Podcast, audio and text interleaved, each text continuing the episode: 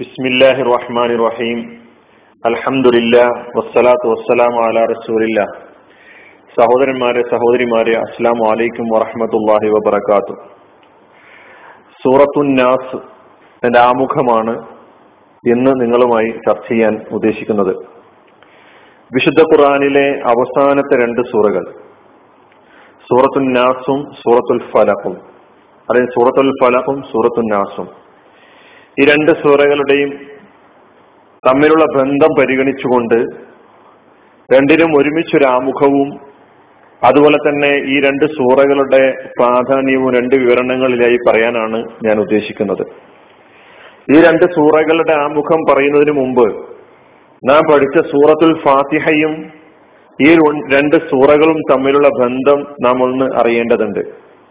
സൂറത്തുൽ ഫാത്തിഹയിലൂടെ നാം അല്ലാഹു സുബ്ഹാനഹു വ തആലയെ സ്തുതിക്കുകയും ആ റബ്ബിനെ തിരിച്ചറിയുകയും ആ റബ്ബിന്റെ മുമ്പിൽ പ്രതിജ്ഞ പ്രതിജ്ഞ ചെയ്യുകയും കരാർ അവനോട് കരാർ ചെയ്യുകയും ആ റബ്ബിനോട് ഹിദായത്തിന് വേണ്ടി പ്രാർത്ഥിക്കുകയും ചെയ്തതിന്റെ ഫലമായി വിശുദ്ധ ഖുർആനാകുന്ന ഹിദായത്ത് അസ്സിറാത്തുൽ മുസ്തഖീം അല്ലാഹു സുബ്ഹാനഹു സിറാത്തുൽ മുസ്തഖീം അല്ലാഹു സുബ്ഹാനഹു വ തആല നമുക്ക് നൽകി. ഈ ഖുർആന്റെ സമാപനം കുറിച്ചുകൊണ്ട് അവസാനത്തെ ഈ രണ്ട് സൂറകളിലൂടെ നാം അള്ളാഹുവിനോട് ശരണം തേടുകയാണ്, അഭയം തേടുകയാണ്. പടച്ചവനെ, നീ ഹിദായത്തായി ഞങ്ങൾക്ക് നൽകിയിട്ടുള്ള ഈ വിശുദ്ധ ഖുർആനിന്റെ പാതയിലൂടെ ഞങ്ങൾ സഞ്ചരിക്കുമ്പോൾ ഞങ്ങളെ വ്യതിചലിപ്പിക്കുവാൻ, ഞങ്ങളെ ഈ വഴിയിൽ നിന്ന് തെറ്റിക്കുവാൻ വേണ്ടിയുള്ള ശ്രമങ്ങൾ നടത്തുന്ന എല്ലാ ശക്തികളുടെയും ഉപദ്രവങ്ങളിൽ നിന്ന്, എല്ലാ ശക്തികളുടെയും പ്രയാസപ്പെടുത്തലുകളിൽ നിന്ന് നിന്നോട് ഞങ്ങൾ അഭയം തേടുന്നു എന്ന് പ്രാർത്ഥിക്കുവാൻ വേണ്ടി, അല്ലെങ്കിൽ എന്ന് നാം പ്രാർത്ഥിക്കണമെന്ന് അള്ളാഹു സുബ്ഹാനഹു വ തആല ഈ അവസാനത്തെ രണ്ട് സൂറകളിലൂടെ നമ്മെ പഠിപ്പിക്കുകയാണ്. അതാണ് സൂറത്തുൽ ഫാത്തിഹയും ഈ രണ്ട് സൂറകളും തമ്മിലുള്ള ബന്ധം എന്ന് നമ്മൾ മനസ്സിലാക്കേണ്ടതുണ്ട്. ഇനി ഈ രണ്ട് സൂറകളും ഞാൻ ഒരുമിച്ച് അതിന്റെ ആമുഖം പറയാനുണ്ടായ കാരണം ഈ രണ്ട് സൂറകൾക്കും തമ്മിൽ അഗാധമായ ബന്ധമുണ്ട്. ഈ രണ്ട് സൂറകളെയും പൊതുവായിട്ടുള്ള ഒരു പേരിൽ വിശു പരിശുദ്ധ ഹദീസുകളിലൊക്കെ തന്നെ വന്നതായിട്ട് കാണാൻ കഴിയും. ഈ രണ്ട് സൂറകളെയും സൂചിപ്പിക്കുന്ന പൊതുവായ പേര് എന്താണെന്ന് ചോദിച്ചാൽ അൽ മുഅവ്വിദതൈനി അല്ല അൽ മുഅവ്വിദതാനി അൽ മുഅവ്വിദതൈനി അഭയാർത്ഥന സൂറകൾ എന്ന പേരിലാണ് ഈ രണ്ട് സൂറകൾ അറിയപ്പെടുന്നത്. അതുകൊണ്ട് ഇവ രണ്ടും തമ്മിൽ അഭേദ്യമായ അതിന്റെ ഉള്ളടക്കവും അതിന്റെ വിശദീകരണവും പരിശോധിച്ചു നോക്കുമ്പോൾ അഗാധമായ ബന്ധം നമുക്ക് കാണാൻ കഴിയുമെന്നുള്ളതാണ്. ഈ സൂറ നബി സല്ലല്ലാഹു അലൈഹി വസല്ലമയുടെ മക്ക ജീവിത കാലഘട്ടത്തിൽ അവതരിച്ച സൂറയാണ്. ഈ സൂറയിൽ ഈ സൂറ നബി സല്ലല്ലാഹു അലൈഹി വസല്ലമയുടെ മക്ക ജീവിത കാലഘട്ടത്തിൽ അവതരിച്ചു. അതും നബിയുടെ ആദ്യ കാലങ്ങളിൽ, അതായത് മക്ക ജീവിത കാലഘട്ടത്തിലെ പ്രബോധന ജീവിതവുമായി ബന്ധപ്പെട്ട ആദ്യ കാലഘട്ടങ്ങളിൽ തന്നെ ആയിരുന്നു ഈ സൂറ, രണ്ട് സൂറകളും അവതരിച്ചിട്ടുള്ളത് എന്ന് നമുക്ക് മനസ്സിലാക്കാൻ കഴിയുന്നു. നമുക്കറിയാം, നബി സല്ലല്ലാഹു അലൈഹി വസല്ലമയുടെ ഇസ്ലാമിക പ്രബോധനവുമായി ബന്ധപ്പെട്ടിട്ടുള്ള പ്രാരംഭഘട്ടം എന്ന് പറയുന്നത്, ആ ആദ്യ കാലഘട്ടം, മക്കയിലെ കാലഘട്ടം എന്ന് പറയുന്നത് പ്രയാസങ്ങളുടെയും പരീക്ഷണങ്ങളുടെയും പ്രതിസന്ധികളുടെയും വലിയ ബുദ്ധിമുട്ടുകളുടെയും ഒരു കാലഘട്ടമായിരുന്നു. എല്ലാ അർത്ഥത്തിലും പ്രവാചകനെയും പ്രവാചകൻ സല്ലല്ലാഹു അലൈഹി വസല്ലമയെ അംഗീകരിക്കുന്ന നബിയുടെ അനുയായികളെയും ശാരീരികമായും മാനസികമായും അപായപ്പെടുത്താൻ, വധിച്ചു കളയാൻ വരെ, കെണിയിൽപ്പെടുത്താൻ എല്ലാ ഭാഗത്തു നിന്ന്, നാനാ ഭാഗത്തു നിന്ന് എതിരാളികൾ കിണഞ്ഞു പരിശ്രമിച്ചു കൊണ്ടിരിക്കുകയായിരുന്നു. അവരതിന് എല്ലാ എല്ലാ സാധ്യതകളെയും അവർ ഉപയോഗപ്പെടുത്തിക്കൊണ്ടിരുന്നു. ഈ സാധ്യതകളെ ഉപയോഗപ്പെടുത്തി പ്രയാസപ്പെടുത്തിക്കൊണ്ടിരിക്കുന്ന സന്ദർഭത്തിൽ പ്രതീക്ഷയോടുകൂടി പ്രവാചകൻ സല്ലല്ലാഹു അലൈഹി വസല്ലമക്ക് സ്ഥൈര്യവും അതുപോലെ തന്നെ പ്രവാചകൻ സല്ലല്ലാഹു അലൈഹി വസല്ലമയെ വിശ്വസിച്ച അനുയായികൾക്ക് ധൈര്യവും നൽകിക്കൊണ്ട്, പ്രാർത്ഥനയാകുന്ന ആയുധം മുന്നോട്ട് മുന്നിൽ വെച്ചുകൊണ്ട്, ഉറച്ച വിശ്വാസത്തിന്റെ അടിസ്ഥാനത്തിൽ മുന്നോട്ട് പോകുവാൻ വേണ്ടി പ്രവാചകൻ സല്ലല്ലാഹു അലൈഹി വസല്ലമ തങ്ങളോട് ഖുർആനിലൂടെ അല്ലാഹു സുബ്ഹാനഹു വ തആല പഠിപ്പിക്കുകയായിരുന്നു. ഈ സന്ദർഭത്തിൽ പ്രവാചകനോട് പറയാൻ പറയുകയാണ്, അവരോട് പറഞ്ഞേക്കുക, ഞാൻ പ്രതീക്ഷയർപ്പിച്ചിരിക്കുന്നത്, ഞാൻ എന്റെ പ്രതീക്ഷകൾ മുഴുവൻ സമർപ്പിച്ചിരിക്കുന്ന എന്റെ റബ്ബ് എന്നെ എല്ലാ പ്രതിസന്ധി ഘട്ടങ്ങളിൽ നിന്നും എന്നെ രക്ഷപ്പെടുത്തും എന്നുള്ള ഉറച്ച വിശ്വാസം എനിക്കുണ്ട്. അതുകൊണ്ട് എല്ലാ വസ്തുക്കളുടെയും സകലത്തിന്റെയും ദ്രോഹങ്ങളിൽ നിന്ന് സകല വസ്തുക്കളുടെയും ദ്രോഹങ്ങളിൽ നിന്ന് ഞാൻ എന്റെ റബ്ബിൽ അഭയം തേടുകയാണ്. രാത്രിയെന്നോ പകലെന്നോ വ്യത്യാസമില്ലാതെ അവർ നബിയെ പ്രയാസപ്പെടുത്തിക്കൊണ്ടിരിക്കുകയായിരുന്നല്ലോ.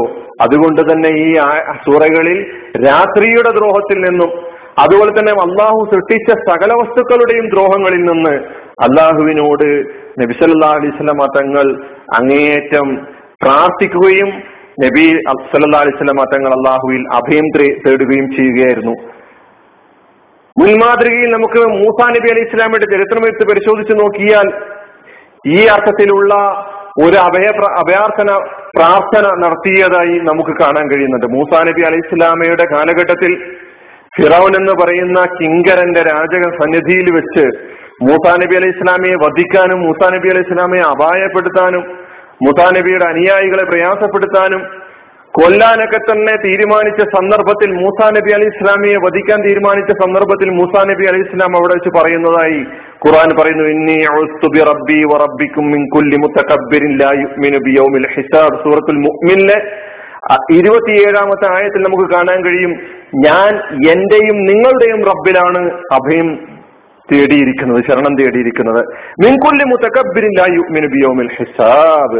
വിചാരണ നാളിൽ വിശ്വാസം അർപ്പിക്കാത്ത എല്ലാ അഹങ്കാരികളുടെയും സകലവിധ ദ്രോഹങ്ങളിൽ നിന്നും ഉപദ്രവങ്ങളിൽ നിന്നും ഞാൻ അഭയം തേടിയിരിക്കുന്നത് എന്റെ നാഥനിലാണ് എന്ന് പറഞ്ഞുകൊണ്ട് പ്രതീക്ഷയോടുകൂടി അള്ളാഹുവിൽ സർവ്വതും സമർപ്പിച്ചുകൊണ്ട് എതിരാളികളെ ശത്രുക്കളെ നേരിട്ട പരീക്ഷണങ്ങളെ നേരിട്ട മഹാപ്രവാചകന്മാരുടെ ചരിത്രമാണ് നമ്മുടെ മുമ്പിലുള്ളത്. ഇവിടെ നമ്മൾ കാണേണ്ടത് തീർത്തും നിരായുധരായ, ഭൗതികമായി നോക്കുകയാണെങ്കിൽ രണ്ട് പ്രവാചകരുടെ പ്രവാചകന്മാരുടെയും കയ്യിൽ ഭൗതികമായ ആയുധങ്ങളായിരുന്നില്ല പിൻബലമായിട്ടുണ്ടായിരുന്നത്.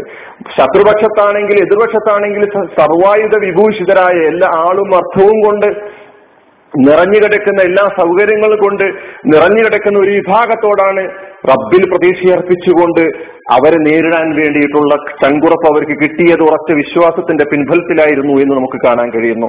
കാരണം ഭൗതികമായ സാഹചര്യങ്ങളുടെയും ഭൗതികമായ വിഭവങ്ങളുടെയും ആധിക്യമാണ് ഒരു ഒരു ആദർശത്തിന്റെ വിജയത്തിന്റെ നിദാനമെങ്കിൽ ഇന്ന് ഫിറഔൻ എവിടെ കിടക്കുന്നു, ഖാറൂൻ എവിടെ കിടക്കുന്നു, ഹാമാൻ എവിടെ കിടക്കുന്നു, അബൂജഹൽ എവിടെ കിടക്കുന്നു, അബൂലഹബ് എവിടെ കിടക്കുന്നു, ഇവരുടെയൊക്കെ തന്നെ സ്ഥാനം സമൂഹത്തിൽ ഇന്ന് എവിടെയാണ്, അവരെങ്ങനെയാണ് സ്മരിക്കപ്പെട്ടുകൊണ്ടിരിക്കുന്നത് എന്ന് നമ്മൾ പരിശോധിച്ചു നോക്കുക.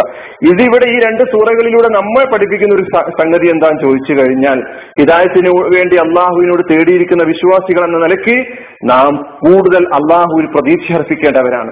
നമുക്ക് ഭൗതികമായ സാഹചര്യങ്ങളുടെ വികാസം വേണ്ടത്ര ഇല്ലെങ്കിലും ഉറച്ച വിശ്വാസവും അതുപോലെ തന്നെ പ്രതീക്ഷയും അള്ളാഹുവിലുള്ള പ്രതീക്ഷയും നമ്മുടെ കൈമുതലായിട്ടുണ്ടെങ്കിൽ പ്രാർത്ഥനയുടെ പിൻബലത്തോടുകൂടി സത്യത്തിന്റെ മാർഗത്തിൽ അടിയുറച്ച് മുന്നോട്ട് പോകുവാനും ഇതിനെ നേരെ ഇതിനെതിരായിട്ട് നിലകൊള്ളുന്ന മുഴുവൻ ശക്തികളെയും പേടിപ്പിക്കുവാനും നമുക്ക് സാധിക്കുമെന്നുള്ള ചരിത്ര സംഭവങ്ങളാണ് നമുക്ക് ഇസ്ലാമിക ചരിത്രത്തിലൂടെ പഠിക്കാൻ കഴിയുന്നത്.